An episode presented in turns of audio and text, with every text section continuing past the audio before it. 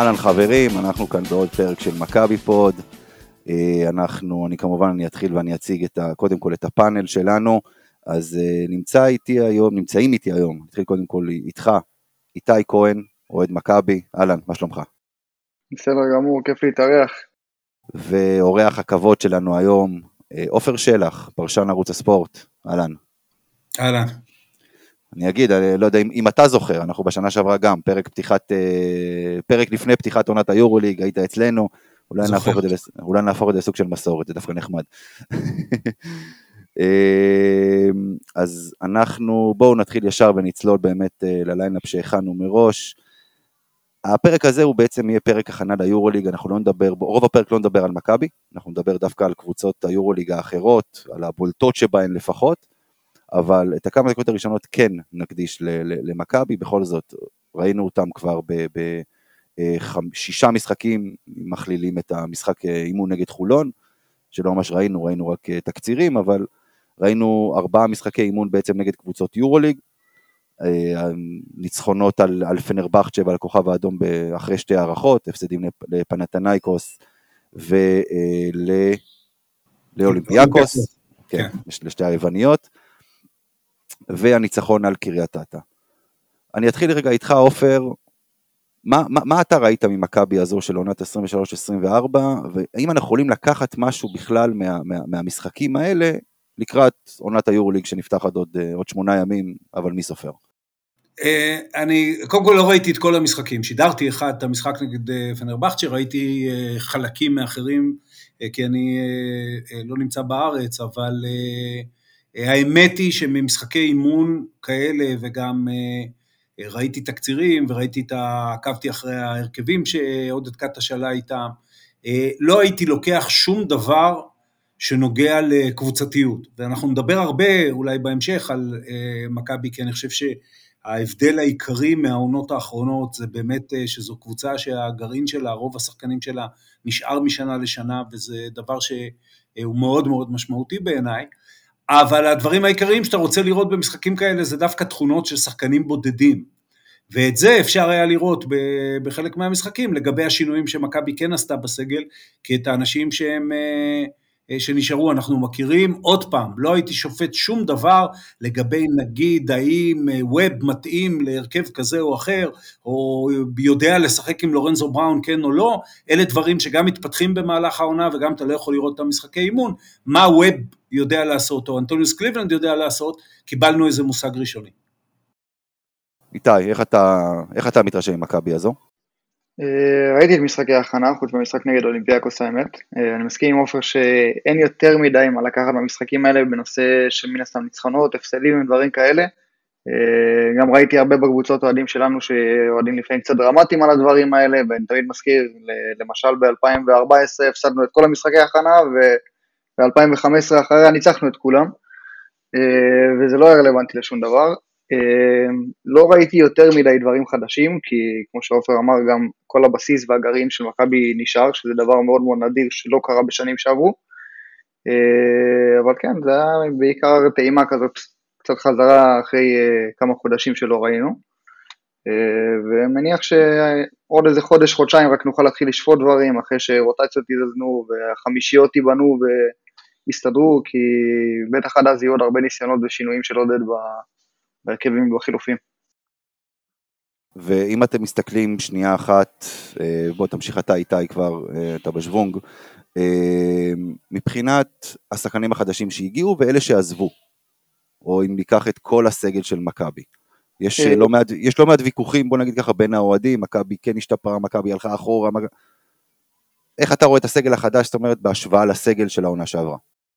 כן, אז uh, כמו שאמרנו, הגרעין העיקרי נשאר, שזה החלק החשוב, uh, וזה גם מה שקצת גרם לדעתי לבהלה ואפילו קצת דרמה אצל אוהדים, כי לא באו שמות גדולים בקיץ כמו שבאו בעונות קודמות, והיה לנו את לורנזו ובולדווין שהגיעו בקיץ שעבר, ולפני כמה שנים גם את סקוטי, וכל פעם קיבלנו את ננלי וריינולד, וכל פעם קיבלנו איזו החתמה גדולה בקיץ, שהקיץ הזה לא הגיע. אה, מבחינת אתה אומר שחקנים שהלכו מול אלה שבאו, אז כן, אני חושב שתמיר בלאט הוא סוג של, הוא לא סוג של, הוא שדרוג על יפתח זיו, הוא יותר מתאים ממנו בסיטואציה, לא מבחינת מי שחקן יותר טוב, אלא אה, מי יותר מתאים לסיטואציה במכבי.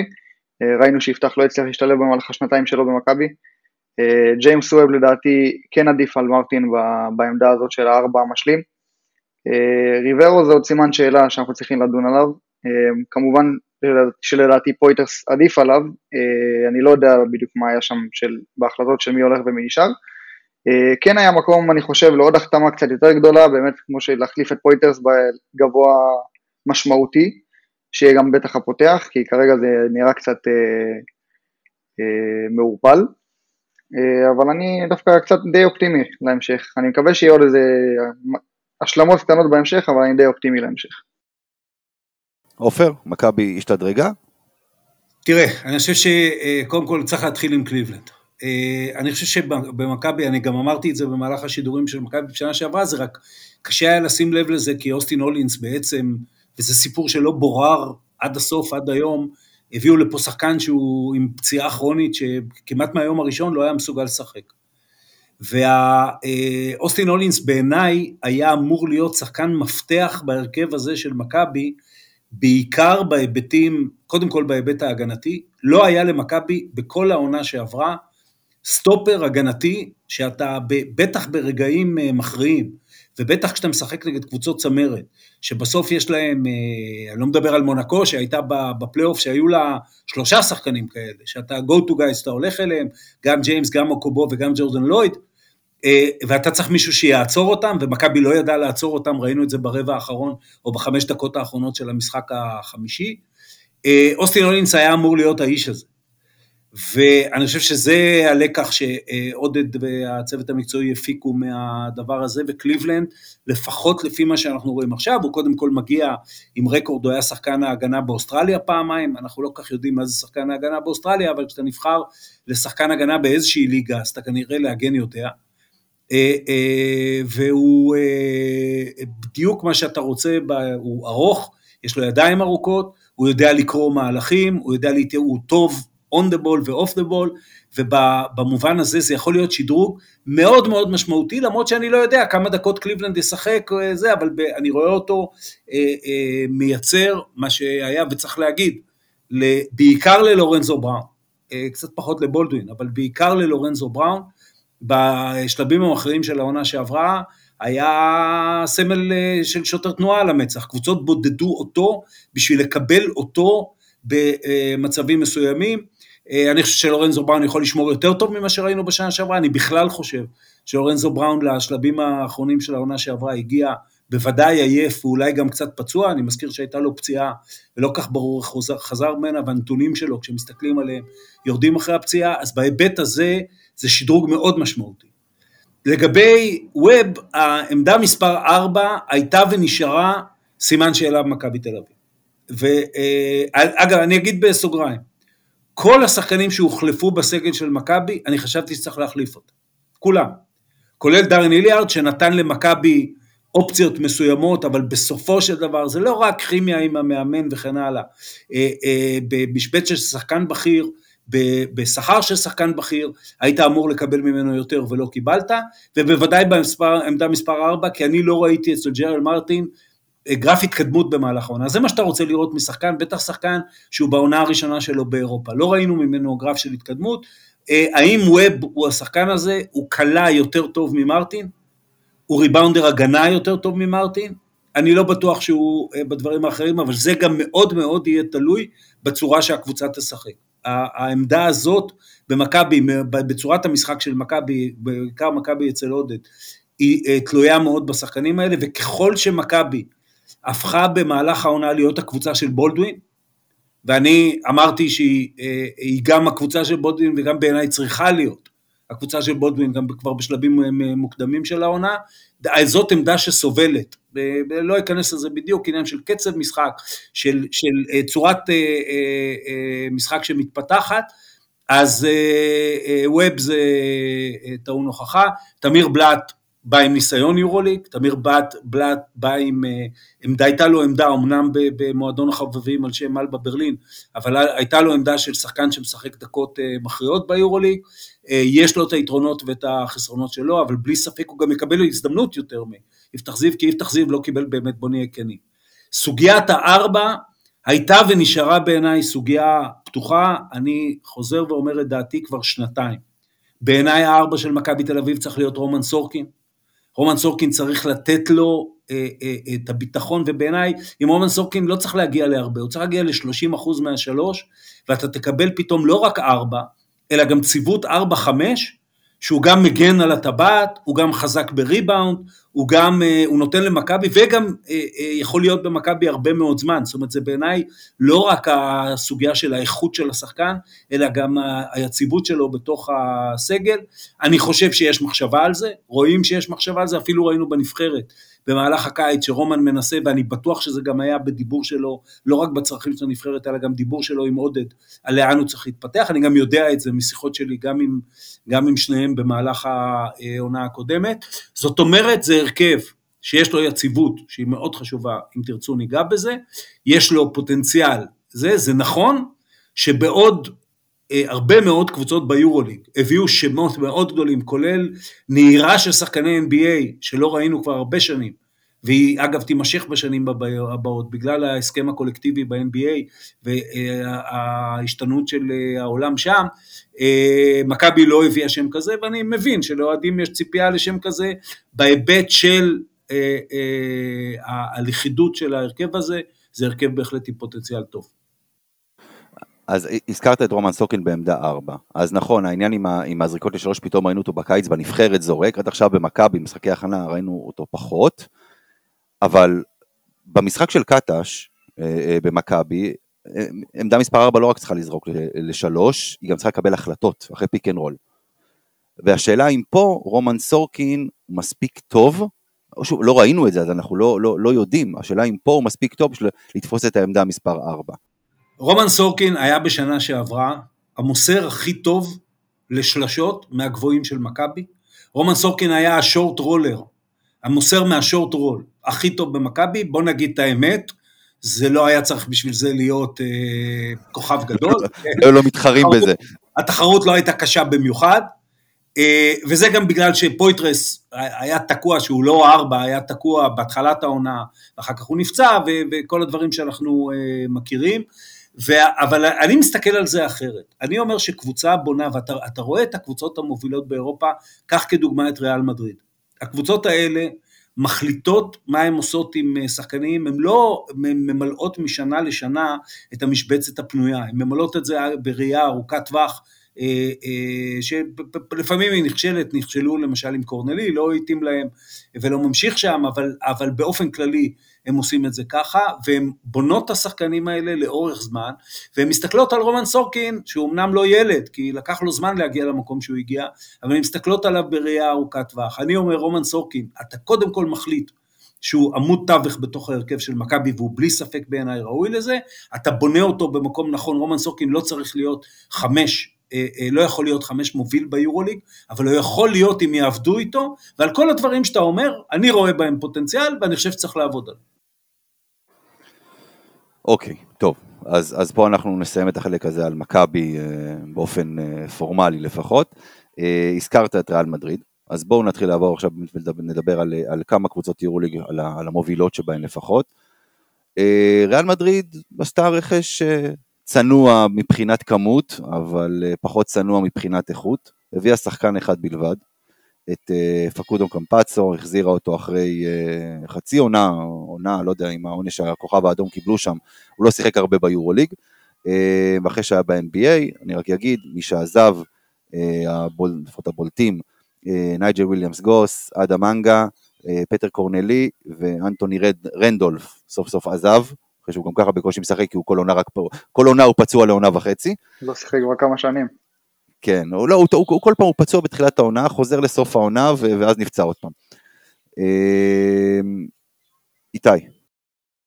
אה, כמו שאתה אומר, העזיבות האלה של ריאל לא היו משמעותיות כל כך. ההחזרה של קמפאצו היא כמובן מטורפת, ורכז שהוא מהטופ של הטופ, אני לא... קשה קצת להרים את האצבע ולהגיד עכשיו אה, רכז טוב ממנו. אה, הם הביאו, הם הביאו את שהיה, השחקן שהיה חסר להם, העמדה שהייתה חסרה להם. לגמרי, עם, ההתב... עם ההתבגרות הזאת של אה, סרחיו יול וסרחיו רודריגס, וכמובן עם כל ההופעה המדהימה הזאת שהם הביאו בסוף בפיינל פור, אתה לא יכול לבנות על זה גם לעונה הבאה.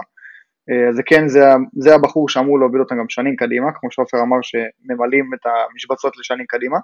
אה, חוץ מזה כל הסגל שלהם נשאר, כל השחקנים החשובים, זה מוסא, זוניה, דק, יבוסלה כמובן. ואני בטוח שהם... טוורז, שהיו דיבורים שהוא, יעזוב ל-NBA בקיץ. היה מאוד שנשאר בסוף, כן. הופתעתי מאוד שהוא נשאר אגב.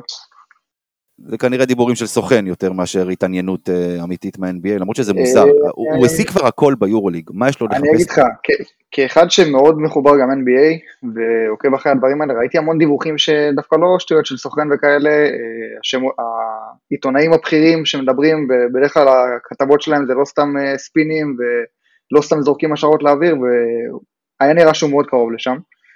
אה, אין לי מושג מה השתבש ברגע האחרון, אבל אני בטוח שריאל מבסוטית מזה, כי סנטר ברמה הזאת לא היה שום סיכוי להביא.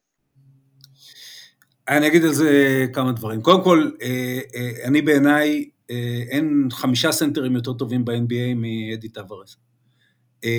רק שסנטר היום ב-NBA זה, זה מוזר, כי ה-MVP של העונה שעברה הוא סנטר, וה-MVP של השנתיים שלפני, והשחקן הכי טוב בעולם היום, אה, אה, וה-MVP של סדרת הגמר הוא סנטר, ויאניס, אתה יכול לקרוא לו סנטר גם אם אתה רוצה זה, ואז יש לך שלושת השחקנים המובילים ב-NBA. ועדיין מתחתיהם, הפרמיה על סנטרים ב-NBA היא, היא נמוכה בגלל צורת המשחק שהתפתחה שם. אני חושב שעם אדי טוורז, הגיל משחק אה, תפקיד, ואני אגיד לך יותר מזה, אדי טוורז מרוויח ב... לדעתי שדרגו לו את השכר למשהו למעלה משלושה מיליון יורו. כשאתה מתרגם את זה למונחי ברוטו, ואתה מתרגם, ואתה שם על זה את הפרמיה של אה, לעבור אה, לשחק ב-NBA, ששחקנים שמשחקים בריאל מדריד, ובטח טוורז מאוד נוח להם והם מאוד אה, אוהבים את זה. יכול להיות שזה גם אה, קבוצות היום, שאתה בלחץ גם לקראת הסכם השכר החדש, בגלל ש, ובגלל שהכוכבים עולים כל כך הרבה, מעמד הביניים ב-NBA ילך ויתכווץ. אז אני אומר, אה, נחזור לריאל מדריד. אני בשנה שעברה, אני לא יודע אם אתם זוכרים, אני זוכר, בפודקאסט שלכם חזיתי של ריאל מדריד לא תהיה עונה טובה, ואכן צדקתי, הם רק זכו ביורוליג. הסיבה שחשבתי שזה יקרה, היא שאתה כל הזמן שואל את עצמך, מתי אה, הדור הזה ייגמר, כן? מתי הצ'אצ'ואים האלה והרודי פרננדזים האלה, ובטח סרחיו יוי, יחדלו לחולל ניסים. והתשובה היא כל פעם בשנה הבאה, כן? אז, אבל יכול להיות שהשנה הבאה הגיעה, יכול להיות. בשנה הבאה תגיד את זה שוב. כן, הם הביאו את, אה, וכבר ראינו את החבר'ה האלה נופלים מהרגליים בקיץ בנבחרת ספרד, לא שזה אומר הרבה, מתישהו זה יקרה זה בטוח. וקמפצו מסדר אותם באספקט של אה, אה, ניהול המשחק, כמו שאיתי אמר, ברמה הכי גבוהה שיש, אבל עוזבים שני שחקנים, בעיקר אנגה, שנתנו לריאל מדריד גודל בהגנה, הגודל בהגנה זה לא רק טוורס, הגודל בהגנה זה בכל העמדות, זה בזה שלא הייתה אפילו סרחיו יוי אה, אה, נקודה חלשה בהגנה הזאת של אה, ריאל מדריד. קמפצו כאן פוגע, ופה יש נקודה אחרונה שהיא בעיניי תקבע את העונה של ריאל מדריד, וזה ההשתלבות של ג'אנל מוסה. מוסה עונה שנייה, מוסה הוא שחקן העתיד, הוא הרודי החדש, הוא השחקן שאמור להוביל את הקבוצה הזאת, הוא חייב להשתפר, הוא לא היה מספיק טוב, הוא היה טוב, אבל הוא גם לא היה דומיננטי בפיינל פור, מי שניצח בסוף. הוא עולה אבל לא יציב, הוא לא היה כן. יציב. גם את הסדרה מול פרטיזן, שבוא נגיד את האמת, ריאל לא הייתה צריכה לנצח בכלל, כן, היא לא הייתה צריכה להיות בפיינל פור, אני מזכיר. זאת אומרת, אני צדקתי שלא תהיה להם עונה טובה, אבל אה, אה, במשחקים המכריעים, זה היה צ'אצ'ו רודריגז, וזה היה הקסמים של אה, יואי, וזה היה דברים אחרים. ג'אנן מוסה, הוא יקבע בעיניי לאן ריאל תלך, ובסוף הם יצחקו אחרונים כמו שהם צוחקים כל פעם. אז מריאל בואו נעבור לקבוצה שאולי, אולי הקבוצה, לא, אולי יחד עם ברצלונה, קבוצה, שתי קבוצות היחידות שיכולות להתמודד עם הקו הקדמי של ריאל. אה, נעבור לאולימפיאקוס, שבואו נגיד ככה, כאילו היא, היא איבדה שני שחקנים מאוד משמעותיים, אה, ועוד שניים שקצת פחות משמעותיים, אבל לאבד את וזנקוב ואת אה, סלוקאס, זאת מכה לקבוצה, לקבוצה כזו כמו אולימפיאקוס, קבוצה שסיימה את, ה, את הליגה הסדירה בעונה שעברה במקום הראשון, והייתה מועמדת בחירה מאוד לקחת את היורוליג, ובסוף הפסידה בשנייה האחרונה לסרחיו יואי והקסמים שלו. אז נגיד רק, אמרנו, מי, ש, מי שהגיע זה איגנס ברזדייקיס, לוק סיקמה, ניקולה מילוטינוב, נייג'ל וויליאמס גוס וגיאורגוס טנאוליס. ומי שעזב, כמו שאמרנו בעצם זה וזנקוב סלוקאס, ג'ואל בולומבוי וטריק בלק.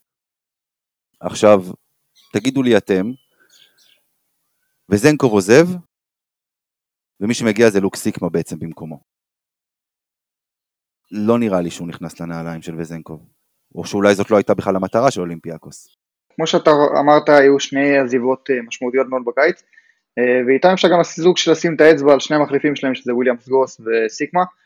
אה, בשני המקרים האלה, אולימפיאקוס יורדת משחקן שהוא top level ביורוליג לגמרי, לשחקן שהוא במקרה הטוב בינוני ברמות האלה. לא שאני מזלזל בהם חלילה, כמובן שזה שני שחקנים שאפילו הייתי שמח להיות במכבי אם היו מגיעים אלינו, אבל לא כשחקנים שהם מחליפים של הכוכבים, נגיד את זה בצורה הזאת. אולימפיאקוס בשנה שעברה הייתה כנראה הסיפור הטרגי ביותר, אחרי עונה מושלמת ביוון, שלקחה שם דאבל, אם אני לא טועה, בלי הפסד בכלל, ועונת יורוליג שהיא שלטה בה מהרגע הראשון עד ממש לדקה האחרונה של גמר היורוליג. אה, וכן, העזיבות האלה לא הגיעו להם מחליפים ראויים, ואני חושב שהעונה האולימפיאקוס היא כן תעשה פלייאוף, וכנראה שהיא גם תתמודד מאוד גבוה על הביתיות, אבל היא לא, לא תגיע לגבהים של שנה שעברה, ועם ההתחזקות של פנתנאיקוס שם ביוון גם, אה, הם לא ישחזרו אפילו קרוב למה שהם עשו, ואגב לא נגעתי במילוטינוב, במילוטינוב שהגיע, שהוא כן שדרוג, אבל זה לא, זה לא שחקן שעושה את זה לבד, זה שחקן שצריך שיפעילו אותו הרבה, אה, ועם כל הנוכחות שלו בצבע, ואני בטוח שהוא ייתן עונה מצוינת, הוא לא, הוא לא משלים חוסר של העזיבות של אולימפיאקוס, לדעתי. עופר? ברצוקס הוא המאמן הכי שיטתי ביורוליג. הוא המאמן שהחמישיות שלו משחקות הכי הרבה זמן. החמישייה של אולימפיאקוס היא החמישייה שאתם, אם אתם בודקים איזה חמישייה שיחקה הכי הרבה זמן ביחד. בעונה של אה, היורוליג, אז הראשונה זה החמישייה הראשונה של אולימפיאקוס והשנייה זה החמישייה השנייה. אה, במובן הזה יש אובדן בסלוקאס ובזנקוב לא רק בגלל האיכות האישית, ובזנקוב היה, אני לא יודע אם פה אחד, אבל היה צריך להיות פה אחד, ה-MVP של היורוליג בעונה שעברה, אה, והשכל של סלוקאס, זאת אומרת, יש פגיעה משמעותית בכימיה, ואת העובדה שסיקמה לא נכנס לנעליים, אתה רואה בהבאה של ברזדייקיס, שאני מניח שבסופו של דבר הוא מיועד להיות המחליף של אה, וזנקוב, הוא יותר דומה לווזנקוב, אה, ברזדייקיס, הוא, הוא קצת פחות קליעה מבחוץ, יותר הליכה לסל, אבל הוא בדיוק ה... שלוש, ארבע הזה, יכול להיות תלוי בהרכב, שמגיע, אה, מקבל את הכדור אחרי הנעת הכדור, אחרי ה pick and roll הראשוני, יכול לזרוק משלוש, יכול להיכנס עם הכדור לסל, יכול למסור, עושה את כל הדברים האלה. אה, אה, סיקמה יש לו הרבה מאוד שכל, אני לא בטוח שיש לו את הפיזיות או את הקליעה בשביל לעשות את הדברים האלה. אז ייקח לאולימפיאקוס זמן להתחבר, כי ככה זה קבוצות של ברצוקאס, ויכול להיות שהם יתחילו את העונה פחות טוב, אבל אני חושב שמילוטינוב זה שדרוג משמעותי, אני חושב שוויליאמס גוס נותן הגנה יותר טובה ממה שהייתה להם קודם, ויחד עם uh, תומאס ווקאפ, אני לא יודע כמה זמן הוא יהיה על ידו וכמה uh, uh, במקומו, אבל uh, משדרג אותם uh, הגנתית. אולימפיאקוס היא, uh, כשאנחנו לוקחים את כל זה ואת הסגל שנשאר מהעונה שעברה, עדיין מועמדת להיות הקבוצה הכי טובה ביורוליג, אה, לקחת את היורוליג אנחנו יודעים זה כבר אה, סיפור אחר, כמו שהיא למדה בעצמה, כי כמו שאיתי אמר, היא בלי ספק הייתה הקבוצה הכי טובה ביורוליג ואפילו בהפרש, אבל היא לא זאת שהביאה את הגביע הביתה.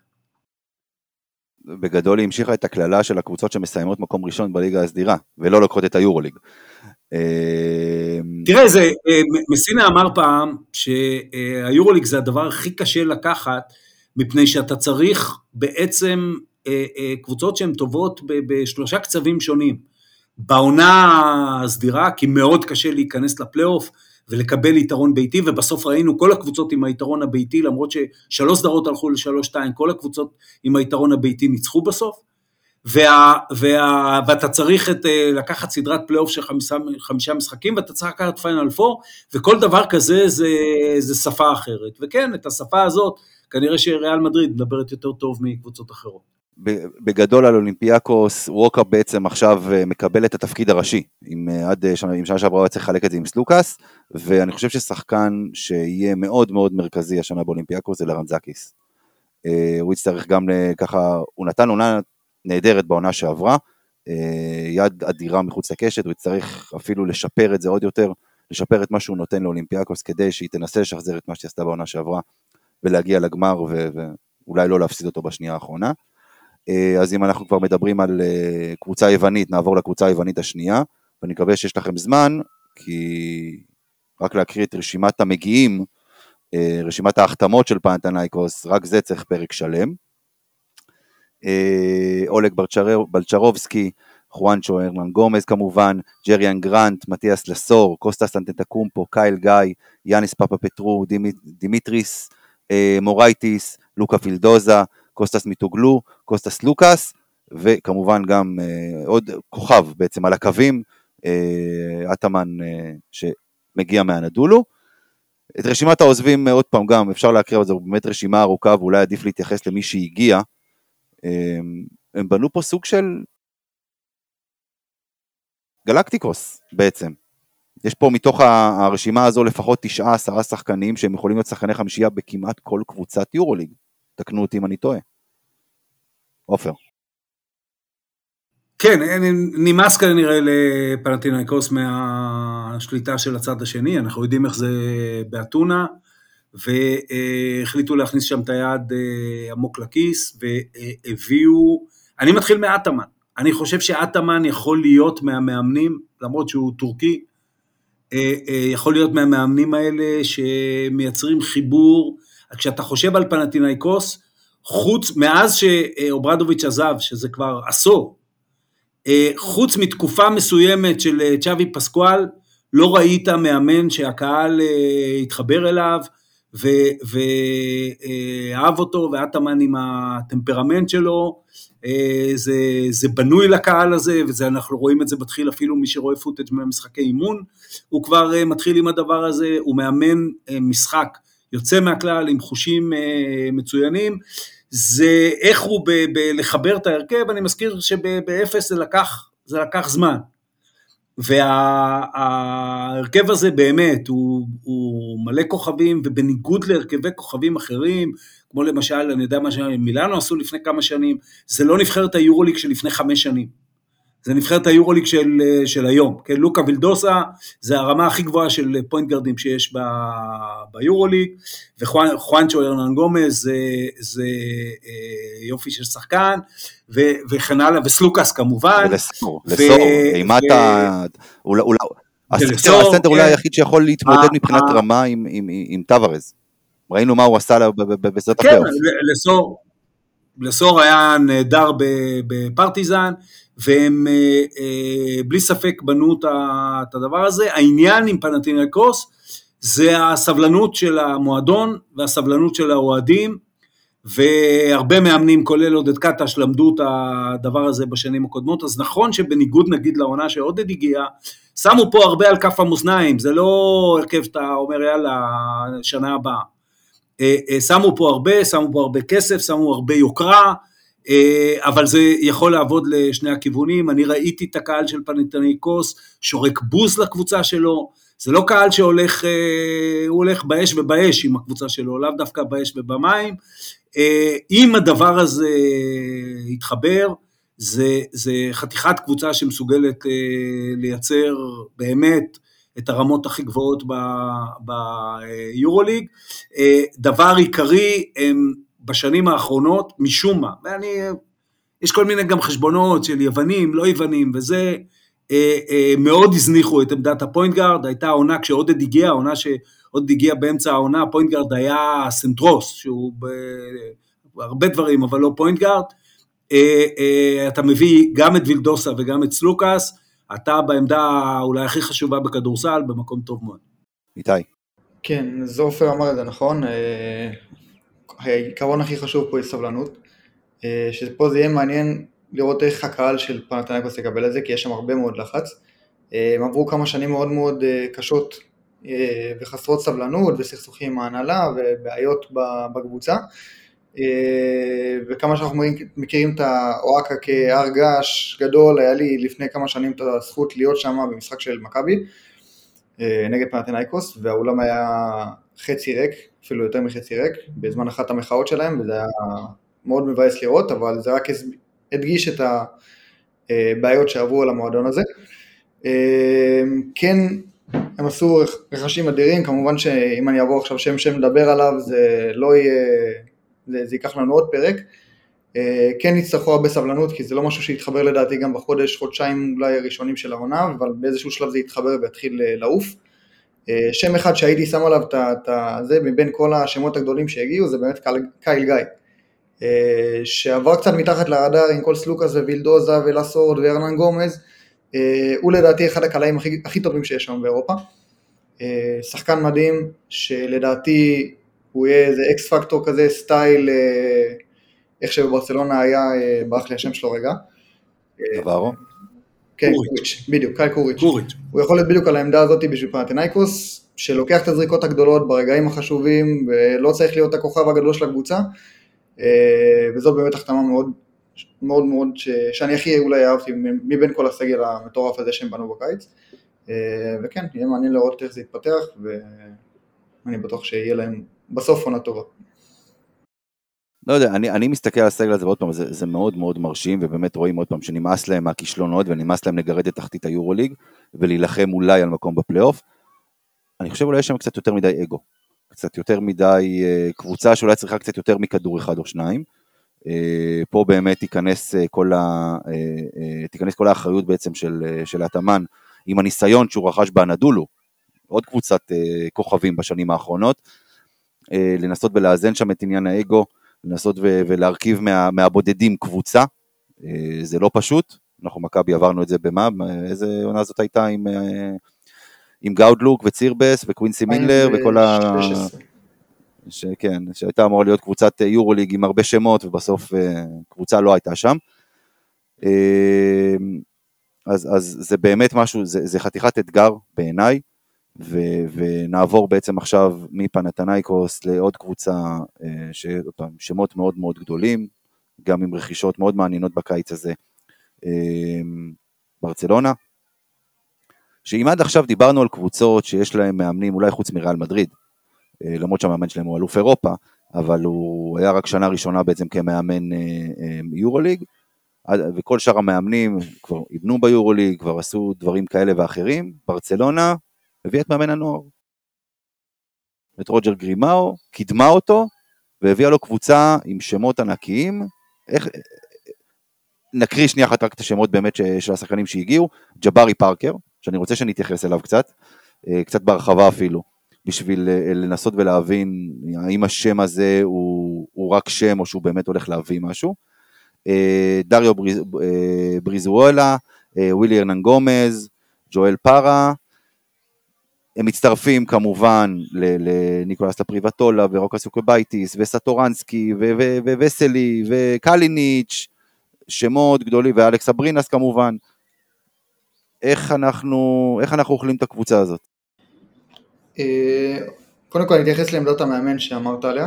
אה, זה נכון שהיא העלתה את מאמן הנוער. אני כן חושב שיש פה איזה סוג של, אה, נקרא לזה אפילו DNA של מועדון, כי אנחנו רואים את זה גם קורה גם בכדורגל לא מעט, שמגיעים המאמנים ה... קצת חסרי ניסיון יותר, אה, מאמנים שעולים מברסה ב', מהמחלקות נוער, מכל מיני ככה שמתפתחים בתוך המועדון, אז לא הייתי מבטל את זה ישר בגלל שזה לא שם גדול, למרות שכן, בעידן של היום זה נהיה די הנורמה להביא שמות גדולים. אה, ברצלונה עשתה מהלכים די גדולים בקיץ הזה, החשוב ביניהם זה כמובן הפרידה ממירוטיץ', שעם כל ההייפ וכל השנים שהוא הביא בברצלונה, הם לא הגיעו לתקרה שהם רצו להגיע ביחד איתו. אה, בסופו של דבר הקדנציה שלו בברצלונה הייתה סוג של אכזבה במבט הכולל שלה, למרות שהיו שם גם אליפויות, היה שם רגעים אה, יפים. יורוליג לא היה שם, בין היתר, אה, שזאת אולי המטרה הגדולה שבשבילו הוא הגיע. אבל המחליף שלו לדעתי גם כרגע היום עדיף עליו, ווילי ארנון גומז, שהוא הטוב מהאחים ארנון גומז. וג'ווארי פארקר שביקשת גם להתייחס אליו וגם רציתי להתייחס אליו בלי, בלי קשר, הוא סימן שאלה מאוד גדול לא רק במבט של היורוליג, הוא נבחר בדראפט כבר לפני, אם אני זוכר נכון, אה, שמונה או תשע שנים, אה, מאז הוא השלים רק עונה אחת מלאה ללא פציעות, הוא נפצע ישר בעונה הראשונה שלו, מאז הוא לא השלים עונה שלמה, אפילו לא חצי עונה, אני חושב. אה, די אכזבה מאוד גדולה גם במונחים של ה-NBA, כי ציפו שם לשחקן שיהפוך לסופרסטאר, ואני חושב שלא פחות. הוא די בא לבנות את עצמו מחדש באירופה. לא הייתי ישר, אני לא יודע איך להתייחס לזה יותר מדי במובן המקצועי, כי זה, קודם כל יש פה הרבה גם עניינים של בריאות והשתלבות שלו באירופה, לפני שנדבר על הרמה, מבחינת רמה של שחקן בטוח שיש את זה שמה, אה, אבל זה יהיה אתגר מאוד גדול לברצלונה להכניס אותו למקום הזה. אני אתחיל בג'ווארי פארקר, אה, קודם כל הנתונים, ג'ווארי פארקר לא שיחק 42 משחקים בעונה מאז 2016. אומרת, זה כבר שבע שנים. הוא בשלוש עונות האחרונות שיחק 25 משחקים יחד. אה, זאת אומרת, זה שחקן עם חלודה מאוד מאוד גדולה, שהשאלה כמה נשאר לו מהכישרון שעשה אותו אה, בחירה כל כך גבוהה בדראפט ה-NBA, אז בואו ניקח שתי דוגמאות שאנחנו מכירים ששיחקו בארץ בשנים האחרונות. כן, דרק וויליאמס היה שני בדראפט ה-NBA, אנטוני בנט היה ראשון בדראפט ה-NBA. והשחקנים האלה בדרך כלל כשהם עוברים לאירופה, לא שדרק וויליאמס בעיניי הוא, הוא כישלון באירופה, אני חושב שדרק וויליאמס עדיין אה, אה, בקבוצות, למרות שהוא לא היה לא רע בכלל בפנאתינייקוס בעונה שעברה, אה, אה, בקבוצות אה, מסוימות יכול לשחק עוד הרבה יותר טוב, ואני חושב שגם מכבי תל אביב הייתה נבנית מלהשאיר אותו. אבל אה, בסופו של דבר, ההיסטוריה מראה שהשחקנים האלה, שנושאים איתם את המטען הזה של הציפיות שיש לך כשאתה מגיע ל-NBA בתור בחירה גבוהה. כשאתה אה, אה, נכשל, לא, ולא משנה כרגע אם זה בגלל פציעה או בגלל אה, סיבה אחרת, אתה אה, סוחב איתך את המטען הזה, ואז אתה עובר לאירופה. בין השאר אני מניח מפני שנדמה אולי לא, ולסוכנים שלו, אה, לאנשים שעושים לו את החוזים, שבאירופה יותר קל, אז החדשות הרעות הן שבעיניי עונה אירופאית לשחקן מוביל היא הרבה יותר קשה מעונת NBA.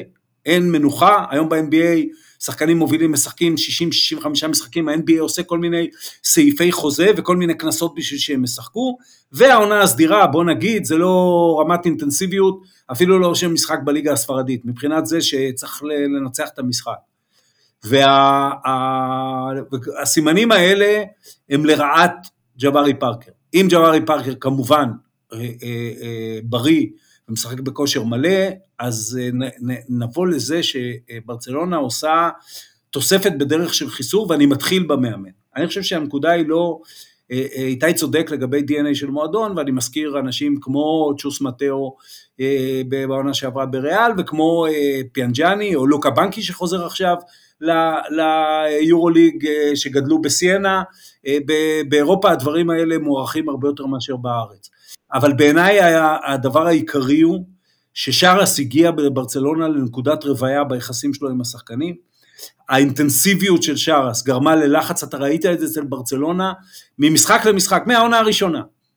אה, ברצלונה הייתה קבוצה, כמו שאיתי מתייחס נגיד למירוטיץ', למרות שמירוטיץ' היה יותר טוב בפיינל פורים ממה שהסטטיסטיקות שלו יותר טובות, אבל הוא לא היה דומיננטי כמו שהוא היה אמור להיות, וזה היה בין השאר לחץ מהספסל, גרימאו שהיה שחקן בברצלונה הרבה מאוד שנים, אה, אה, ושהוא שחקן, זאת אומרת, הוא, הוא, הוא, אני לא מכיר אותו, כן, אבל אה, הרקורד שלו הוא של מאמן של שחקנים, אמור לתת לברצלונה לשחרר את הסגל הסופר מוכשר הזה, ושחקנים כמו סאטורנסקי, ושחקנים כמו וסלי, ווילי ארנן גומז, שאיתי צודק, הוא שחקן ה-MVP של אה, אה, היורו בסקט מלפני שנה, אה, וכו', אמור לשחרר אותה.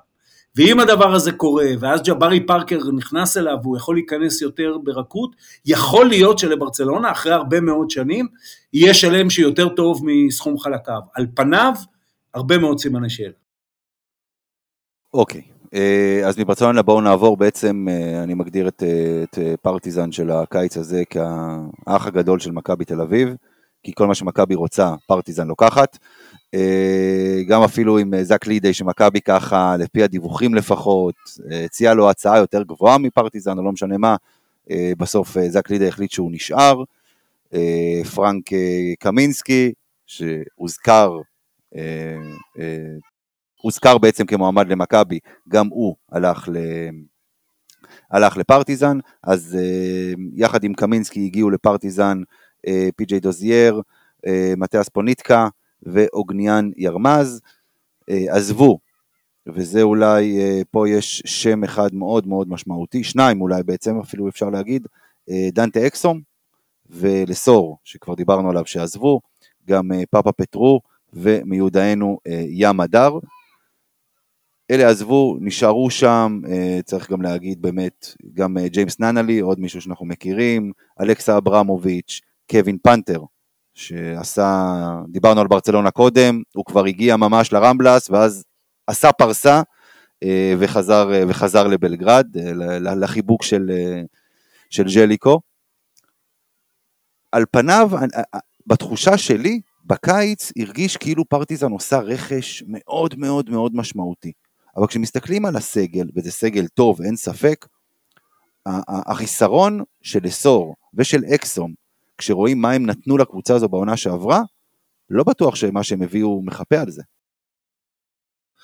אז בוא נגיד על זה כמה דברים. אחד, לגבי אקסום. אקסום היה, כשהוא מגיע לפרטיזן, הוא בדיוק סיפור כמו ג'ווארי פארקר, כן? נבחר שישי בדראפט של ה-NBA, אמר היה אמור להיות שחקן אה, גדול ב-NBA, אני לא בטוח שאם אקס הוא מגיע, ואגב גם העונה בבלגרד לא מתחילה בכלל בהכרח אה, חלק, אם זה לא מאמן כמו ברדוביץ', אנחנו לא בהכרח מקבלים את אקסום כמו שקיבלנו אותו גם במשחקים נגד מכבי תל אביב וגם אחר כך בסדרה מול אה, ריאל מדריד, וה... ואנחנו צריכים לתת לאוברדוביץ', שאתה יודע מה, לפני שאנחנו מתייחסים לקבוצה, בואו נסתכל על הנס שהאיש הזה מחולל במועדון שלם.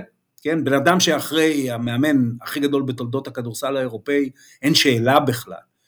אה, שיכול לאמן אחרי שנת חופש, יכול לאמן איפה שהוא רוצה, מחליט לחזור לקבוצת נעורה וענייה, חבוטה, אה, ככה, ושהיא אפילו לא ביורוליג, וממש על כתפיו מביא אותה ליורוליג, אני לא בטוח שאם זה לא ז'ליקו הם נכנסים ליורוליג בשנה שעברה, ואז מגיעים 20 אלף איש כל משחק, ואני הייתי בשטארק ארנה בעונה שעברה, זה, זה לא דומה באמת לשום מקום, וליורוליג כבר אין ברירה, היא כבר חייבת שפרטיזן תהיה, תהיה שם, ועכשיו הם במרוץ חימוש הזה עם הכוכב האדום, וזה הכל אוברדוביץ' מחולל, זה דבר באמת אה, מופלא.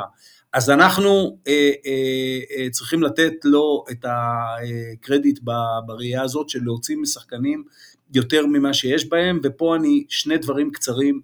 קמינסקי זה לא רק אה, אה, עוד שחקן אה, NBA עם הרבה טבע, שעשה קריירת NBA בסדר, אבל, אבל מגיע לאירופה קצת כמו סחורה חבוטה. זה שחקן אחר ממתיאס לסור. מתיאס לסור הוא אה, רולר, הוא הולך קרוב לטבעת, הוא ריבאונדר התקפה אימתני, הוא הגנה אימתנית, קמינסקי הוא סנטר שמשחק עם הפנים לסל. הוא יש לו יד משלוש, מאוד מסוכנת, הוא בקולג' היה סקורר מאוד גדול, ויש הרבה קווים דומים בין המשחק של הקולג', למרות שזה היה לפני הרבה שנים, למשחק האירופאי, אבל זה שינוי, אבל ז'ליקו אוברדוביץ' יודע לבנות התקפות, קטונו מלהגיד שהוא, שיש בעיה שם שהוא לא יודע לפתור. בעיניי, אולי השם הכי מעניין, חוץ מפנתר, שבאמת הם השקיעו המון והצליחו להשאיר אותו, וגם פה כמובן, זה היד של אוברדוביץ', הסיפור זה אלכסה אברמוביץ'.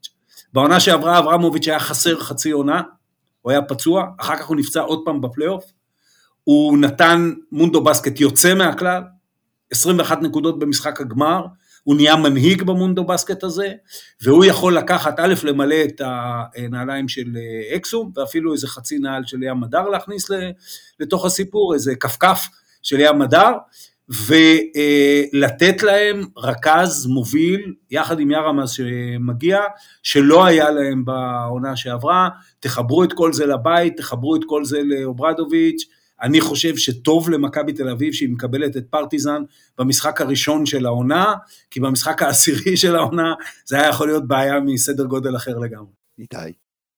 קשה שלא להסכים עם כל מילה שהוא אמר.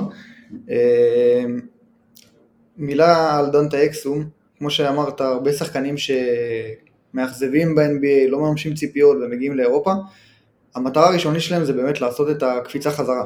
אוקיי? לתת את העונה הטובה הזאת, שתי עונות טובות, ולקבל את החוזה חזרה, וזה מה שבעצם אקסון קיבל עכשיו מדאלאס וחזר לשם ישר. אה, הישג גדול לפרטיזן, שנכון שאפשר לשים הרבה מאוד על הכתפיים של אוברדוביץ', אבל זה עדיין לא קל לשכנע ולהשאיר את כל הסגל כמעט מעונת פריצה כזאת מטורפת, אם זה פנתר, אם זה לידי, להביא עוד שמות גדולים בדרך, אה, אפילו גם ננלי שנתן עונה מצוינת שלא הזכרנו אותו. אה, אני כן חושב שההחתמות שהגיעו אה, יכולות למלא את החסר שנשאר, אוקיי? כי לסורט הוא לסורט היום בגלל מה שהוא התפתח בפרטיזן, אה, ואין סיבה לדעתי שקמינסקי לא ייתן את ה... לא ימלא את המקום הזה. שאלה מעניינת של מה שפרטיזן תגיע בעונה הזאת, אני כן בטוח שהיא עוד פעם תגיע למאבקי פלייאוף כמו בעונה שעברה. לא חושב שיותר גבוה מבזה למקומות של יתרון ביתיות וכאלה. וכמובן שהביתיות שלה תשחק קלף אדיר. אגב, השבוע ראיתי את הפרסום של היורוליג, שבעצם פרטיזן ו... והכוכב האדום בלגרד, שתי הבלגרדיות עם הבתים המטורפים והמשוגעים האלה, הם שתי הקבוצות היחידות שעברו את ה-12,000 מנויים, אה, ואני בטוח שנראה גם הרבה יותר אה, תפוסה במשחקים של אה, פרטיזן והכוכב.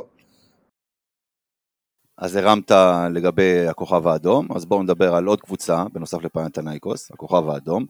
שרשימת הרכישות שלהם הקיץ הזה לא, לא באמת, לא מביישת שום, אה, לא מביישת את הקיץ של הגלקטיקוס של ריאל מדריד עם בקאם וכל האלה שם. הגיעו נמניה ביאליצה, אוקס גידרייטיס, ג'ואל בולנבוי, מייק טובי, מילוס תאודושיץ', אדם אנגה, מרקו סימונוביץ', שבאז נייפייר, יוגו דו סנטוס ודיאן דוידובאץ. אמ, הם כאילו נשארו ברנקו לאזיץ', אה, קוזמיץ', לוקה מיטרוביץ', אה, סטפן לאזרביץ' וניקולה טופיץ', לא יאמן כמה צ' בקבוצה הזאת. ונדוביץ'. אה, בניגוד לפרטיז... מה? ונדוביץ' גם כמובן נשאר. ונדוביץ' כמובן, איך שכחתי, הוא כל כך אוהב את מכבי, שכחתי אותו. שוב, זה, זה לקחת הרבה מאוד חלקים ולנסות להרכיב שם משהו, איך מצליחים? זה גם, גם צריך לזכור מי המאמן, אגב. אה, אני קורא לו, וחלילה לא, לא בלי להעליב, אבל אה, אה, אני קורא לו גרגמל עם קוקו, כי הוא פשוט מזכיר לי גרגמל דושקו איבנוביץ' ועם הקוקו הזה הוא בכלל נראה זוועה. עופר, זה משהו שמתאים לקבוצה הזאת? סגל השחקנים, זאת אומרת, מתאים למאמן הזה?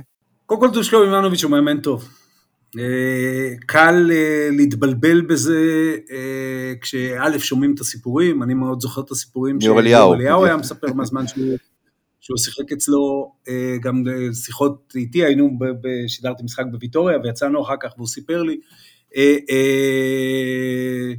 45 וריאציות על תרגיל והוא מתעקש שכל אחת מהן יבצעו בדיוק כמו שהוא רוצה. אחרי שאמרתי את זה, הוא הגיע בעונה שעברה לכוכב והפך אותם תוך כדי עונה.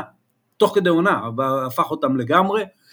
אה, אתה צודק לחלוטין שדושקו איבנוביץ', בצורה שהוא עובד, עם סגל כזה, אה, זה שאלה גדולה לא רק מפני שהם שחקנים חדשים, כן? יש לך את תאודושיץ' באמצע, שאומנם בעונה שעברה בבולוניה עלה מהספסל, אבל הוא, הוא דורש תשומת לב, כן? הוא היי מנטננס, והוא דורש את הכדור, אז בסדר, זה סרבים וסרבים ויודעים להסתדר.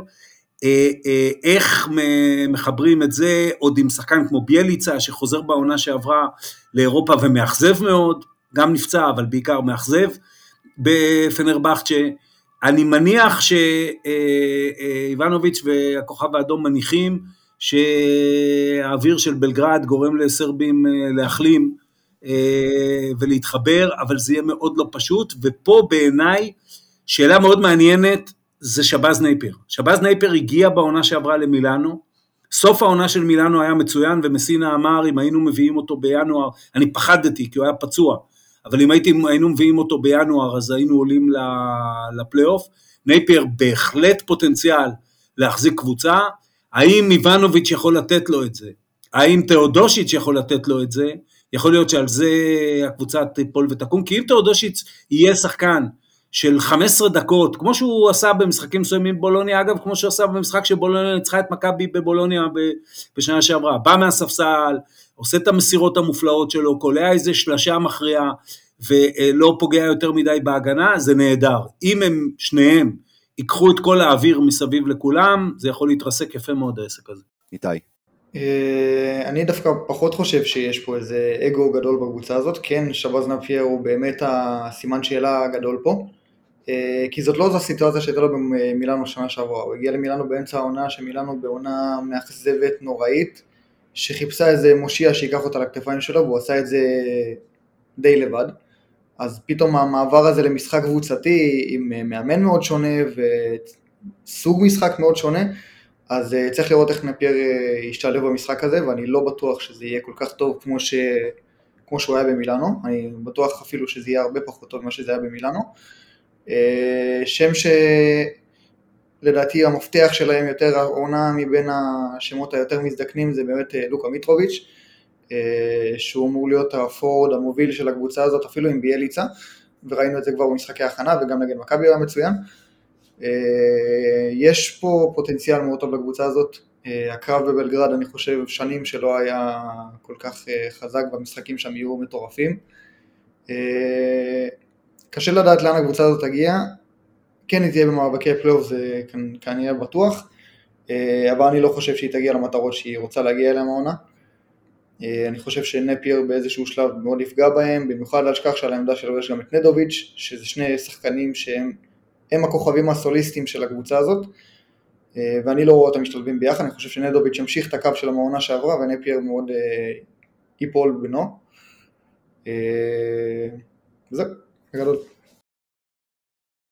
אוקיי, מהכוכב נעבור לאנדולו, קבוצה ששלטה באירופה במשך שלוש שנים, שלוש וחצי שנים, כולל 19-20 הזכורה לנו לרעה בגלל הקורונה. אה, ואחרי זה שתי אליפויות אירופה. מה? אפילו לפניה, אני חושב, אם אני לא טועה, גם הגיע לגמר אירולג בעונה לפני הקורונה. כן, בגמר, שנה כן. קודם. אה, איבדו שחקן אחד סופר משמעותי, אה, כמובן, אני מדבר פה על, על מיצ'יץ', יחד איתו איבדו עוד כמה שחקנים שאולי פחות משמעותיים מבחינת דקות המשחק, קריס סינגלטון, בראיינט דנסטון ועוד כמה שמות טורקים, תסלחו לי שקשה לי לבטא אותם. אה, הביאו עוד כמה שמות טורקיים שקשה לבטא אותם, אה, אבל, אבל בגדול הגיעו אה, גם דרק וויליס וטייריק ג'ונס ודריוס תומפסון, שנכנס פה, שלמרות שנתן עונה נהדרת בעונה שעברה בבסקוניה, עכשיו הוא נכנס לנעליים מאוד מאוד מאוד גדולות, והוא צריך להוכיח את עצמו עכשיו, אחרי שהוא היה בבסקוניה בקבוצה ששואפת לפלייאוף, הוא הגיע לאנדולו לקבוצה ששואפת לקצת יותר מרק להגיע לפלייאוף, למרות שבעונה שעברה הייתה בחוץ. אמ, ועוד שחקן שצריך להוכיח את עצמו, לדעתי לפחות באנדולו, זה שיין לארקין. שבעונה שעברה, התחיל את העונה בחוץ אה, אה, חזר, חזר רע מאוד. הוא לא נראה טוב, הוא צריך להוכיח שעדיין יש לו את זה. איתי, לאן אתה רואה את, איך אתה רואה את הנדולו של העונה הזו? אה, קודם כל על ארקין אני לא חושב שיש לו מה להוכיח ממש, אני חושב שפשוט העונה המסורבלת והמוזרה קצת שעברה על הנדולו וסוג של ירידת מתח גם אחרי כל השנים האלה שבאמת אפשר להגיד אפילו של, שלטו במפעל הזה אה, אז העונה הזאת הוא בטח לקח את הקיץ, התאוורר גם קצת מנבחרת טורקיה, תלוי מי יש שם בעונשים שיוטלו עליו אחר כך אבל יש פה סוג של בנייה מחדש אוקיי? נכון שזה לא נראה על הנייר ככה כי לא היו יותר מדי החלפות, אבל זה באמת סוג של אה, עידן חדש שצריך להתחיל באנאדולו. זה התחיל עם וויל קלייברן שהגיע, וזה ממשיך עכשיו עם תומפסון ועם לארקין שממשיך איתם ביחד. אה, בניגוד לפנתנאיקוס למשל, שעופר אמר שרוצים אצלם תוצאות כאן ועכשיו, ואני בטוח שגם באנדולו רוצים, אני חושב שדווקא באנדולו את התוצאות אנחנו לא נראה בעונות האלה, בעונה הקרובה. אה, היא כן בטח תילחם על הפלייאוף, ואני גם לא אופתע בשום צורה אם היא תגיע לפלייאוף בקלות אפילו, אבל אני לא רואה אותה מגיעה לפיינל פור, אני בטח לא רואה אותה לוקחת את היורוליג העונה. כן אני רואה איזשהו תהליך שיתחיל פה מחדש, אה, בנייה מחדש של הקבוצה הזאת, פעם שעברה הם גם עשו את זה עם סבלנות ועד שהם הגיעו להיות מה שהמפלצת שהם היו, ומתחילים פה דרך חדשה שאני יותר מצפה ל-2025 בשבילם מאשר מ-2024. אה, קודם כל יש מאמן חדש והוא מאמן חדש ביורוליג, כן? טורקי, מאמן, טוב, מאמן נהדר, אבל בלי ניסיון ביורוליג, ויורוליג זה, זה שפה שצריך ללמוד. זה לא דומה גם ל... אני מדבר על יורוליג לא רק הליגה עצמה, אלא הליגה יחד עם, עם העונה, והליגה הטורקית היא, היא ליגה ליגה, אתה לא בא לנוח שם. אה, אה, גם את השפה הזאת צריך ללמוד.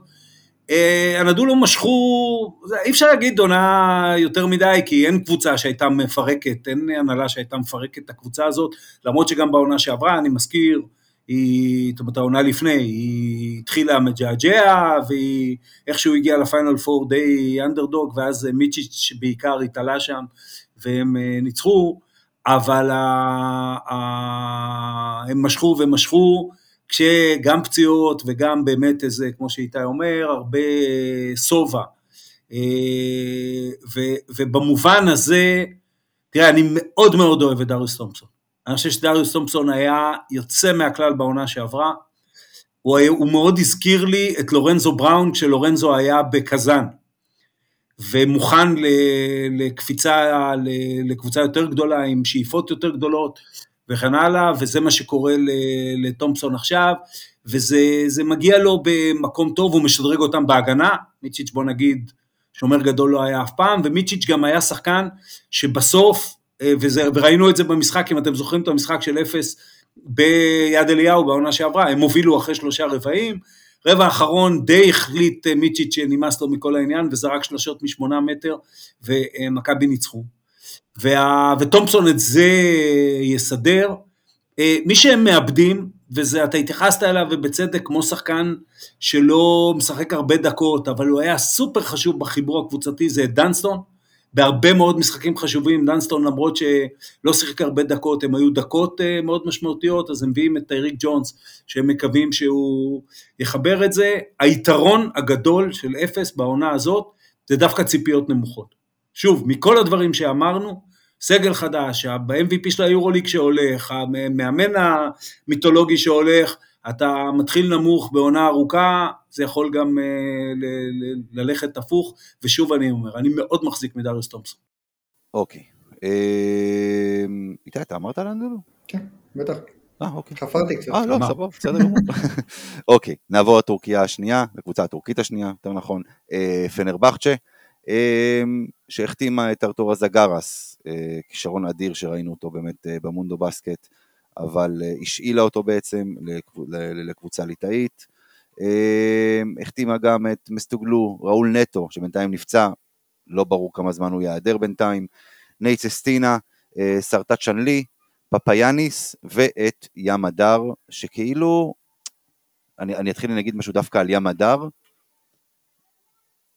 אני חשבתי שהוא עושה טעות שהוא אה, חותם בפנרבחצ'ה, אני חשב, חשבתי שהוא צריך להישאר עוד, לפחות עוד שנה אצל, אצל ז'ליקו בפרטיזן, לקבל יותר דקות, לא לקפוץ ככה מעל הפופיק לקבוצה כמו פנר, אבל הסיטואציה שלו מזכירה לי קצת את הסיטואציה של קטש, כשהוא עלה לבוגרים של מכבי עם גיא גודס.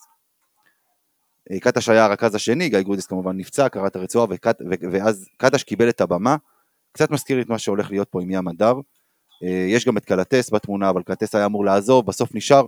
ים הדר בסוף הולך לקבל הרבה מאוד דקות, שלא בטוח שתכננו מראש לתת אותם. עופר?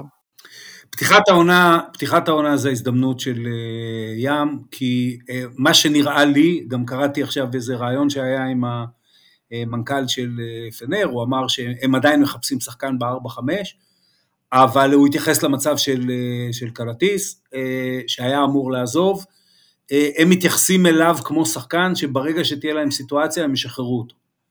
ויש כנראה גם שיחות איתו מאחורי הקלעים, זה, זה, ואז יביאו כנראה ג'אגרס מה, מההשאלה שלו.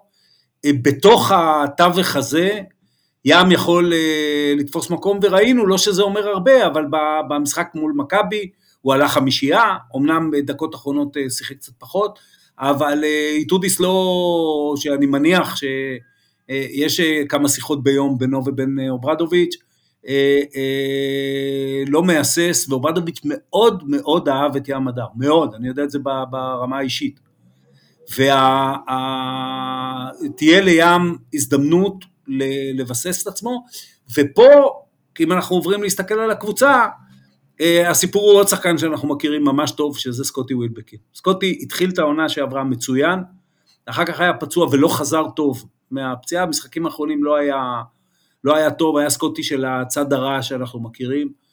אני חושב שסקוטי ווילבקין יכולה להיות לו עונה, אני, אני מאוד מחזיק מסקוטי ווילבקין, אני חושב שיכולה להיות לו עונה מצוינת עכשיו, וזה יכול להיבנות גם על יד הרכז שעל ידו עם אה, אה, ים, והוא ידעו לשתף פעולה. אני מזכיר שבתחילת העונה שעברה פנר הייתה הקבוצה הכי טובה ביורוליג, בשמונה עשרה משחקים הראשונים, והיה שם אה, משהו טוב שאחר כך התקלקל. אה, על זה זה יקום ויבוא, הדבר הש... אה, ויפול. הדבר השני, הם בנו אה, גודל מאוד משמעותי מתחת לסל, שנלי ופפיאניס, בהתקפה הם שונים, פפיאניס יותר קרוב לסל, שנלי משחק עם הפנים לסל, יותר כארבע בהתקפה מאשר חמש, אבל בהגנה הם מייצרים גודל, זאת תהיה קבוצה, ואיתודיס מאמן שיודע לאמן הגנה, זאת תהיה קבוצה שיכולה לבנות אה, הגנה הרבה יותר טובה ממה שהייתה לה בעונה שעברה. איתי? כן, אה, ונבחת שאני גם מתחיל אה, מנושא של ים הדר.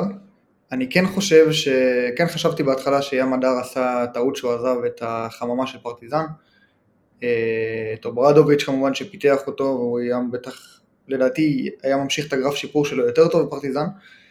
כן הוא נפל לאיזושהי משבצת שאיכשהו בסוף הסתדרה מאוד מאוד טוב לטובתו בפנרבחצ'ה, הוא כמובן הולך להרוויח גם סכומים שהם הרבה יותר גדולים ממה שהוא הרוויח בפרטיזן. אה, סימן שאלה מאוד גדול לראות איך הוא ככה, בינתיים לפי המשחקי ההכנה, למרות שאנחנו אומרים שהם לא, לא אומרים כלום, הוא התחיל אותם אה, מאוד טוב ומאוד אה, משולב במשחק הקבוצתי. כקבוצה, אני חושב ששנה שעברה הם היו המאכזבת הכי גדולה של העונה, אפילו שמילאנו ואנאדולו לא עשו פלייאוף, שם היה סיפור אחר לדעתי, היה שם השקעה כלכלית הרבה יותר גדולה, היה שם איזה רצון לצמוח עוד יותר. אה, ווילבקין שנגעת בו, שהוא אחד השחקנים שאני הכי אוהב, אה, אמיר יודע כמה הוא נכנס לנו ללב בשנים שלו בהיכל, אה, אז אני בטח אשמח לראות אותו מצליח, למרות שלדעתי הוא לא השחקן שמתאים לקבוצה כזאת. כאילו סקוטי שחקן מדהים, הוא אחד השחקנים, כשהוא, כשהוא, כשהוא טוב הוא אחד השחקנים הכי טובים ביורוליג, אין שאלה על זה בכלל, אבל בסיטואציה הזאת בסוג של קבוצות כוכבים כאלה, אני חושב שהוא קצת מאבד את עצמו. אה, ובגלל זה רואים אותו הרבה פעמים מנסה ומכריח ו... ולא מצליח להשתלב במשחקים, במשחק הקבוצתי. אה, במכבי זה עבד קצת יותר טוב כי זה באמת הרבה יותר אחריות עליו והקבוצה היא שלו. אה, כמובן שבמכבי היו חוסרים וזה דברים שכבר לא נוגעים לעידן שלנו היום, אבל כן אני חושב שסקוטי פחות מתאים לקבוצה הזאת, גם אם הוא ייתן עונה טובה יותר או טובה פחות, אני לא, רוש... לא רואה כמה זה יהיה משמעותי להצלחה או הכישלון של הקבוצה גם, אגב, לכיוון השני.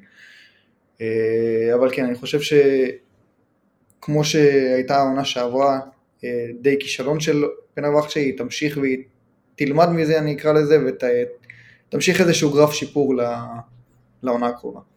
בואו נעבור, לפני שנעבור, נעשה משהו, בזמן שאנחנו uh, מקליטים, מכבי שחררה את, ה, uh, את רשימת הזרים לדרבי מחר. Uh, הפתעה אחת, ואני אשמח לשמוע כן, אם אתם רוצים להגיד משהו על זה, כי זה באמת מוזר. לורנזו בראון, בולדווין, בונזי, ניבו וריברו. לא ווב, לא קליבלנד. עופר, אתה, אתה חושב שאתה יכול להבין רגע לאן קטש הולך פה?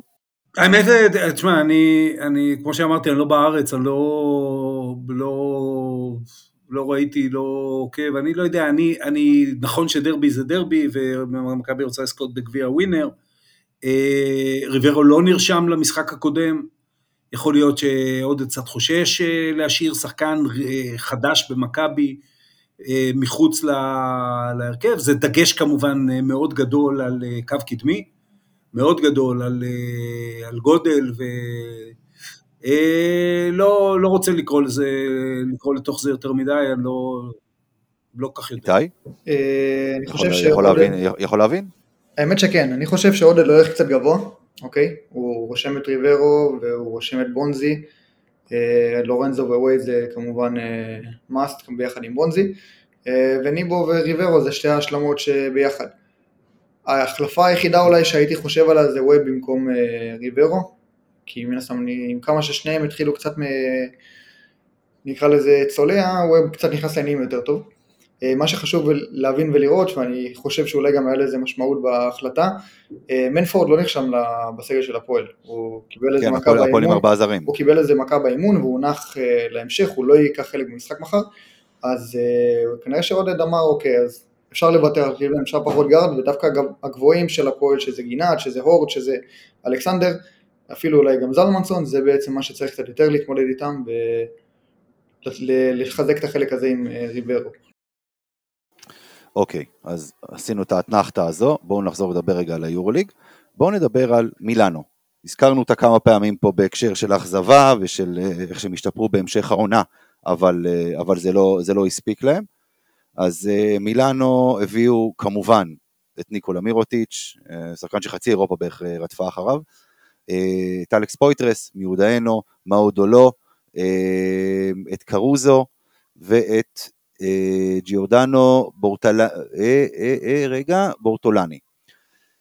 עזבו גם רשימה די ארוכה, דשון תומאס ומיטרו לונג וברנדון דייוויס ושבאז נפייר כמובן, ודתומה שפרש, מילאנו יכולה סוף סוף לעשות משהו בעונה הזו, או שהיא ממשיכה את השנים האחרונות שחוץ מעונה אחת שהיא באמת הצליחה, כל שאר העונות הם היו די נפילה. על איזה עונה אתה מתכוון שהם הצליחו? את העונה שהם עשו, הגיעו... הם היו, הם היו בחצי גמר נכון? והפסידו בדיוק. קווין פנתר, קווין פנתר קיבל כדור לזריקה של אה, לעלות לגמר. זו הייתה העונה הראשונה שלהם. אה, לא מזמן, אבל כל שאר השנים הם די התעסקו. אני אגיד את זה ככה, אה, מילאנו אתה קורא לזה עונה טובה, אבל אתה יודע, במטרות שלהם שהם הציבו לא מהעונה האחרונה ובטח לא לפני שנתיים ולא שלוש ולא ארבע, אה, היא די סוגרת עכשיו סוג של אה, עשור של כישלונות, שהתחילו עוד אה, מההחטאה של קית' לנגפורד מהקו שם במשחק אחד בפלייאוף נגדנו. מילאנו, האמת שבאף עונה לא ממש הצלחתי לראות איזה דרך הם מנסים לבנות שם, אני חושב ששופכים כל עונה שם הרבה מאוד כסף ומביאים שמות ו...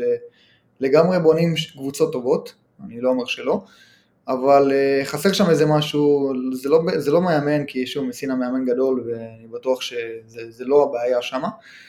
Uh, קשה לשים מאוד האצבע על הבעיות שגורמות להם כל שנה ליפול. Uh, זה לא מקרי ששנה שעברה נפלו וגם לא לפני שנתיים ושלוש ולא משנה, כל העשור האחרון, בכוונה אני נוגע בזה ככה, כי זה באמת איזושהי דרך שהם לא מצליחים לעלות עליה. אולי זה עניין של סבלנות, אולי זה עניין של בנייה לטווח ארוך שהם לא, לא עושים ולא מנסים. אה, אני לא רואה משהו שונה שיהיה בעונה הקרובה, הם עדיין יהיו איזה קבוצה מסוכנת שהיא מוקש לקבוצות, הם ייקחו איזה ניצחון מול ריאל פה ומול אה, ברצלונה פה ויקשו עלינו כי יהיה לנו משחק קשה מולם בחוץ ויכול להיות גם שנפסיד בו, רוב הסיכויים אפילו אני אגיד ככה, אבל במבט הכולל על עונה שלמה אני לא רואה את אה, מילאנו כקבוצה שתעשה באז גדול או תגיע רחוק מדי. אני אתחיל ככה, אני מעריץ גדול של אתורי מסינה, ובתור מאמן ובתור בן אדם. ו... אבל אני חושב שמסינה, אה, מהיום שהוא חזר, אחרי שהוא היה הרבה שנים עוזר מאמן ב... בסן אנטוניו, ועוזר מאמן זה לא מאמן, גם אם אתה עובד עם אה, גרג פופוביץ', ולא הצליח להיות אה, מאמן ב-NBA, רואיין פה, רואיין שם, חזר למילאנו כ...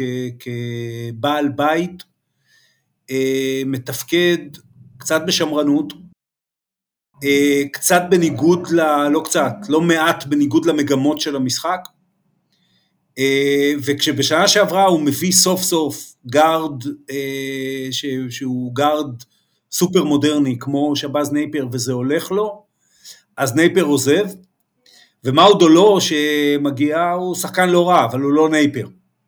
והוא לא מוביל קבוצה, בטח לא בסדר גודל הזה.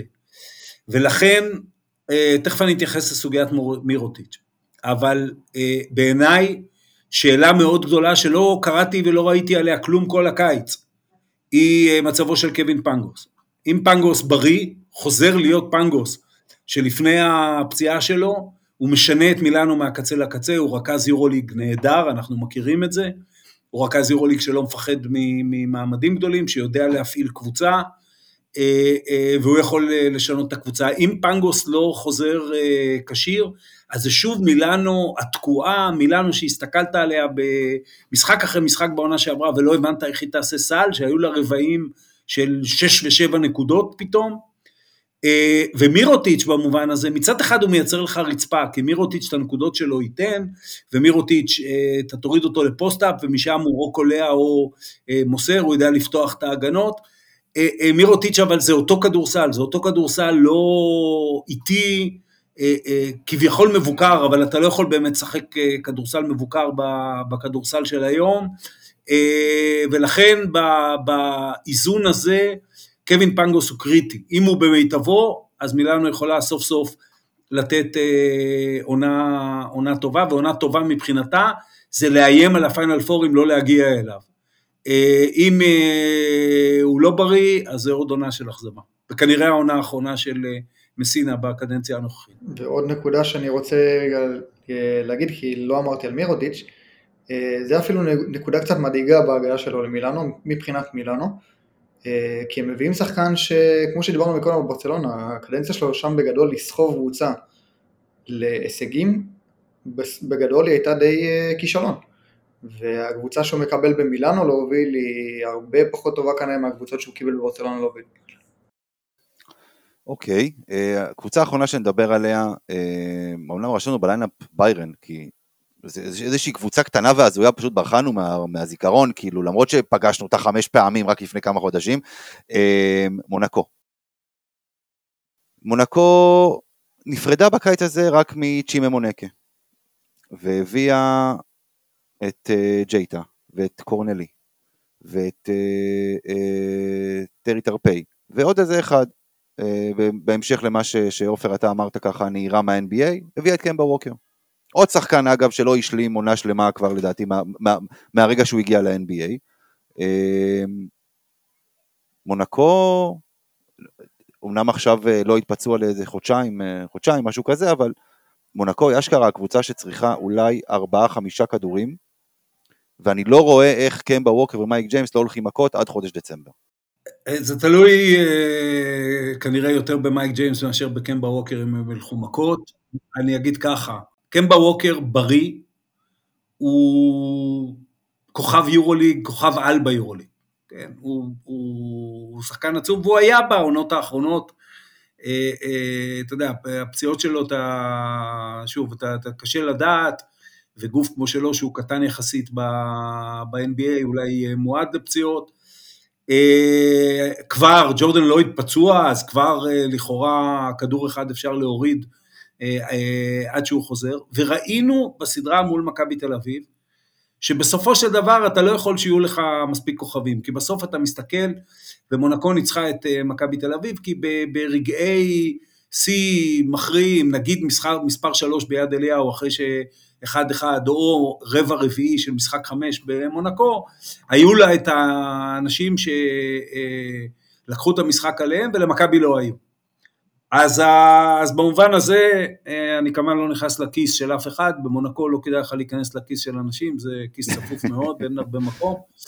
אז אה, אה, הם, הם בהחלט מעשירים את עצמם, הם מתחזקים, הם, הם ברורים מאוד בכוונות שלהם, בשביל מונקו פחות מפיינל פור בעונה הזאת זה יהיה כישלון. הם אה, קבוצה שבאופן מוזר לא תלויה בקהל כי אין לה קהל, אז אה, היא לא מוטרדת ממנו. אה, אוברדוביץ' בסך הכל הכיסא שלו שם יציב, הוא לקח אותם לפיינל פור בעונה שעברה, שזה היה, אני לא יודע אם סוג של הפתעה, אבל בהחלט הישג. אם אף אחד שם לא מתחרפן, מונקו מועמדת מאוד רצינית לפיינל פור. איתי? אמר, אמרת מתחרפן, אמרת מייק ג'יימס, זה ישר ככה. אני אגיד לך משהו על זה, סליחה איתי, אני, אני אגיד משהו על זה. אה, אפשר להגיד על מייק ג'יימס מה שרוצים. אני ראיתי את מייק ג'יימס ממש מקרוב בחמישה משחקים אה, מול מכבי תל אביב בעונה שעברה, כולל אחרי המשחק ולפניו. אני אומר לך שמייק ג'יימס סחב את מונקו על הכתפיים. לא רק באיזה רבע שהוא קולע 16 נקודות, אלא ברוח הוא, הוא חתיכת ווינר, כן, הוא סוג של טיפוס, ואני, ויש איתו המון סיפורים מחוץ למגרש, וככה וככה. הוא אחד שאתה רוצה אותו איתך במלחמה כשאתה הולך אה, להילחם על מקום בפיינל פור. חד משמעית. אה, מייק ג'יימס עשה איזשהו תהליך אה, שהגיע לפיק שלו, אני חושב, במונקו.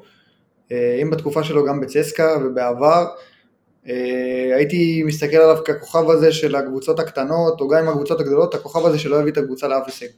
הייתי מרגיש כאילו סוג של הג'יימס הרדן של אירופה. והוא עשה איזשהו שינוי שרואים אותו, פתאום הוא קצת שונה, כמו שאתה אומר, זה לא רק הנקודות שהוא נותן, וזה לא רק פתאום זה, זה בעצם איזושהי מנהיגות שמחברת קבוצה, וקבוצה שכן, יש, יש בה פוטנציאל להמון אגו והמון אה, אה, מלחמות על כדורים ועל נקודות, ובעצם אה, מחבר את הדברים האלה ביחד. אה, בגלל זה ההגעה של קמבה ווקר יכולה להיות קצת, קצת יותר חלקה לעניין הזה, כי באמת הקבוצה הזאת עם כל הכישרון שיש בה היא מאוד מאוד קבוצתית, שזה לא כזה מובן מאליו לקבוצה שגם נתמכת הרבה על יכולת אישית. אה, אז יהיה מעניין לראות איך קמבה ווקר ישתלב עם, עם מייק ג'יימס ומייק ג'יימס עם קמבה ווקר.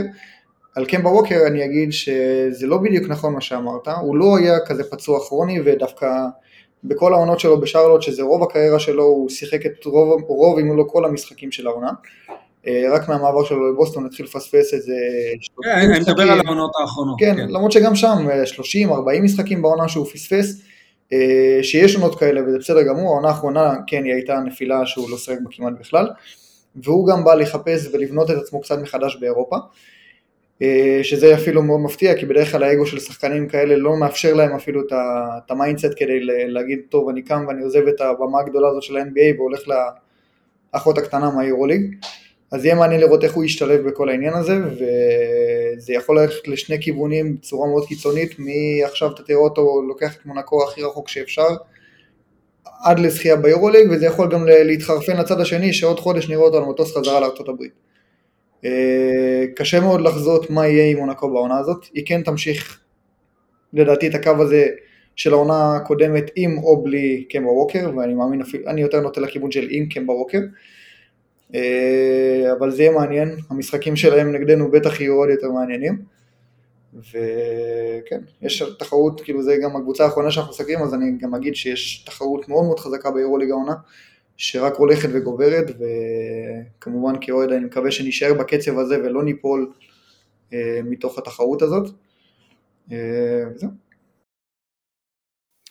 תודה. Uh, טוב, עופר, אז אנחנו סיימנו לדבר על הקבוצות שרצינו לדבר, אנחנו יכולים uh, לשחרר אותך. uh, אז עופר שלח, פרשן ערוץ הספורט, תודה רבה. תודה רבה. תודה רבה, חברים. טוב, איתי, אנחנו נעבור להימורים שלנו, ואנחנו עושים את זה בצורה הזאת. יש לנו איזשהו ככה איזשהו מה שנקרא משהו חדש בהימורים שלנו העונה, אני, אני אסביר על זה בסוף. ב... נתחיל ממחר, אנחנו כבר יודעים את הסגלים. מי מנצחת, איתי? אה, האמת להגיד לך שמאוד חששתי במשחק של מחר, אני עדיין כמובן מאוד חושש ממנו, כי דרבי, במיוחד בדרייבן, אפילו שזה ניטרלי, זה מוקש לא קטן. אה, ההיעדרות של מנפורד יכולה ותהיה לדעתי מאוד מאוד קריטית, וזה אפילו יטה את הכף לכיוון שלנו. ואני מחר הולך עם מכבי ב-11 ומשתדל לעשות את זה בצורה הכי אובייקטיבית שיכולה להיות. יפה, נתת גם הפרש, לא צריך הפרש, אבל סבבה, אני זורם איתך. זרקתי את זה ככה לאוויר. אני, אני גם מהמר אה, על מכבי, אני גם, אה, גיא ויאיר שלא נמצאים איתנו כאן היום, אה, כל אחד מאילוציו הוא, בעצם הימרו על, שניהם הימרו על מכבי. זה משהו שחשוב. מפתיע. כן, האמת שכן. חכה, תגיע להימור האחרון ואז נראה כמה תהיה מופתע. אה, טוב, ההימור השני שלנו. מצ'אפ נקודות. בולדווין מול אה, ג'קובן בראון, כמובן. אני אלך על ג'קובן משתי סיבות. אחד, שמנפורד לא שמה, אז uh, הוא הגארד שייקח את, uh, על עצמו יותר, שזה גם. Uh, ומרגיש לי שמחר זה דווקא היום שיותר לורנזו ייקח על עצמו מאשר בולדווין, כי הם תמיד יש להם ערב פה, ערב פה. מרגיש לי שמחר זה דווקא יהיה יותר ערב של לורנזו. אני מהמר על בולדווין.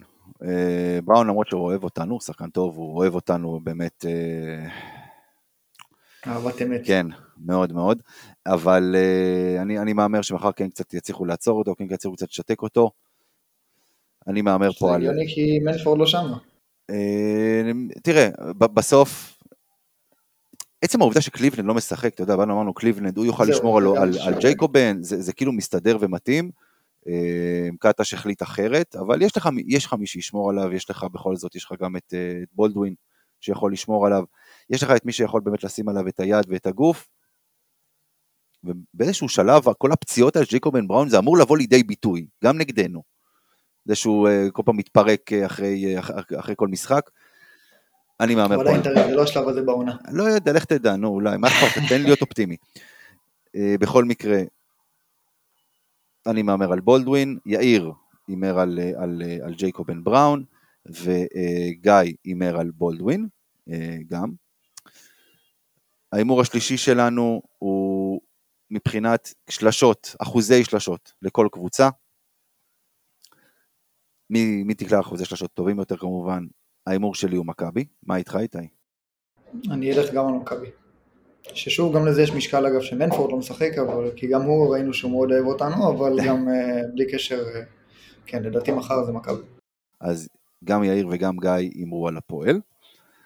וההימור האחרון שלנו הוא under over חצי גביע בשבוע הבא. over עם אה, מינימום שתי טכניות לבולדווין. אה, הוספת. פה עכשיו זה יפה, אוקיי. הוספתי פה משהו. עושה, כן. אה, אני גם מהמר על over, גיא ויאיר הימרו על אנדר. אה, כן, אנחנו בהמשך הערב אנחנו נדע גם אה, מי, מי, מי, מי כבר מעפילה לגמר, ירושלים או חולון. ואנחנו... גיא ויאיר הימרו מכבי מחר. הימ- הימרו, מח- כן, שניהם הימרו שמכבי מפסידה בגמר. מעניין. כן. זו שאלה את מי זה מעניין. אני שוקל להדיח אותה מפה, אז אני מקווה שאתה פנוי עכשיו פעם בשבוע. אה, זהו, אז אה, אלה ההימורים שלנו לשבוע הזה. עכשיו, הבטחתי איזשהו אה, משהו ככה חדש להימורים שלנו העונה הזו. אז בעונה הזו אנחנו משתפים אתכם, המאזינים שלנו בהימורים, בעמוד של כל פרק ב- ב- באתר שלנו, יהיה טופס שבו תוכלו למלא את ההימורים שלכם, לפי ההימורים שאנחנו כמובן אה, אה, הימרנו. תוכלו בעצם לרשום, ואנחנו מבקשים מכם לרשום את השם שלכם ברשתות החברתיות, אם זה טוויטר, אם זה פייסבוק, כי התחרות הזו היא נושאת פרסים. בסיום העונה, חמשת המקומות הראשונים יקבלו פרסים שווים לחלוטין. מבטיח. אז אה, תמלאו את ההימורים שלכם בטופס ש, שיש לנו בכל עמוד אה, באתר שלנו, בכל עמוד פרק באתר שלנו, תמלאו את השם שלכם ברשתות החברתיות, כדי שנוכל לעקוב אחריכם, נוכל לאתר אתכם כשתזכו. אז אה, כאן אנחנו מסיימים את הפרק הזה. אז אה, קודם כל, תודה רבה לך איתי. תודה רבה שאירחתם אותי. אה, תודה כמובן שוב גם לעופר שלח, ואתם יכולים למצוא אותנו אה, בכל הרשתות החברתיות, פייסבוק, אינסטגרם, אה, טוויטר, אה, כמובן באתר שלנו, אתר מכבי פוד, ובקהילה שלנו, בקהילת הוואטסאפ של מכבי פוד. אז אה, בפרק הבא כבר גיא ויאיר יחזרו, אני מאמין, וניתן להם בראש על זה שהם אמרו שמכבי יפסידו את הגביע. אז אה, תודה רבה לכם, ויאללה מכבי.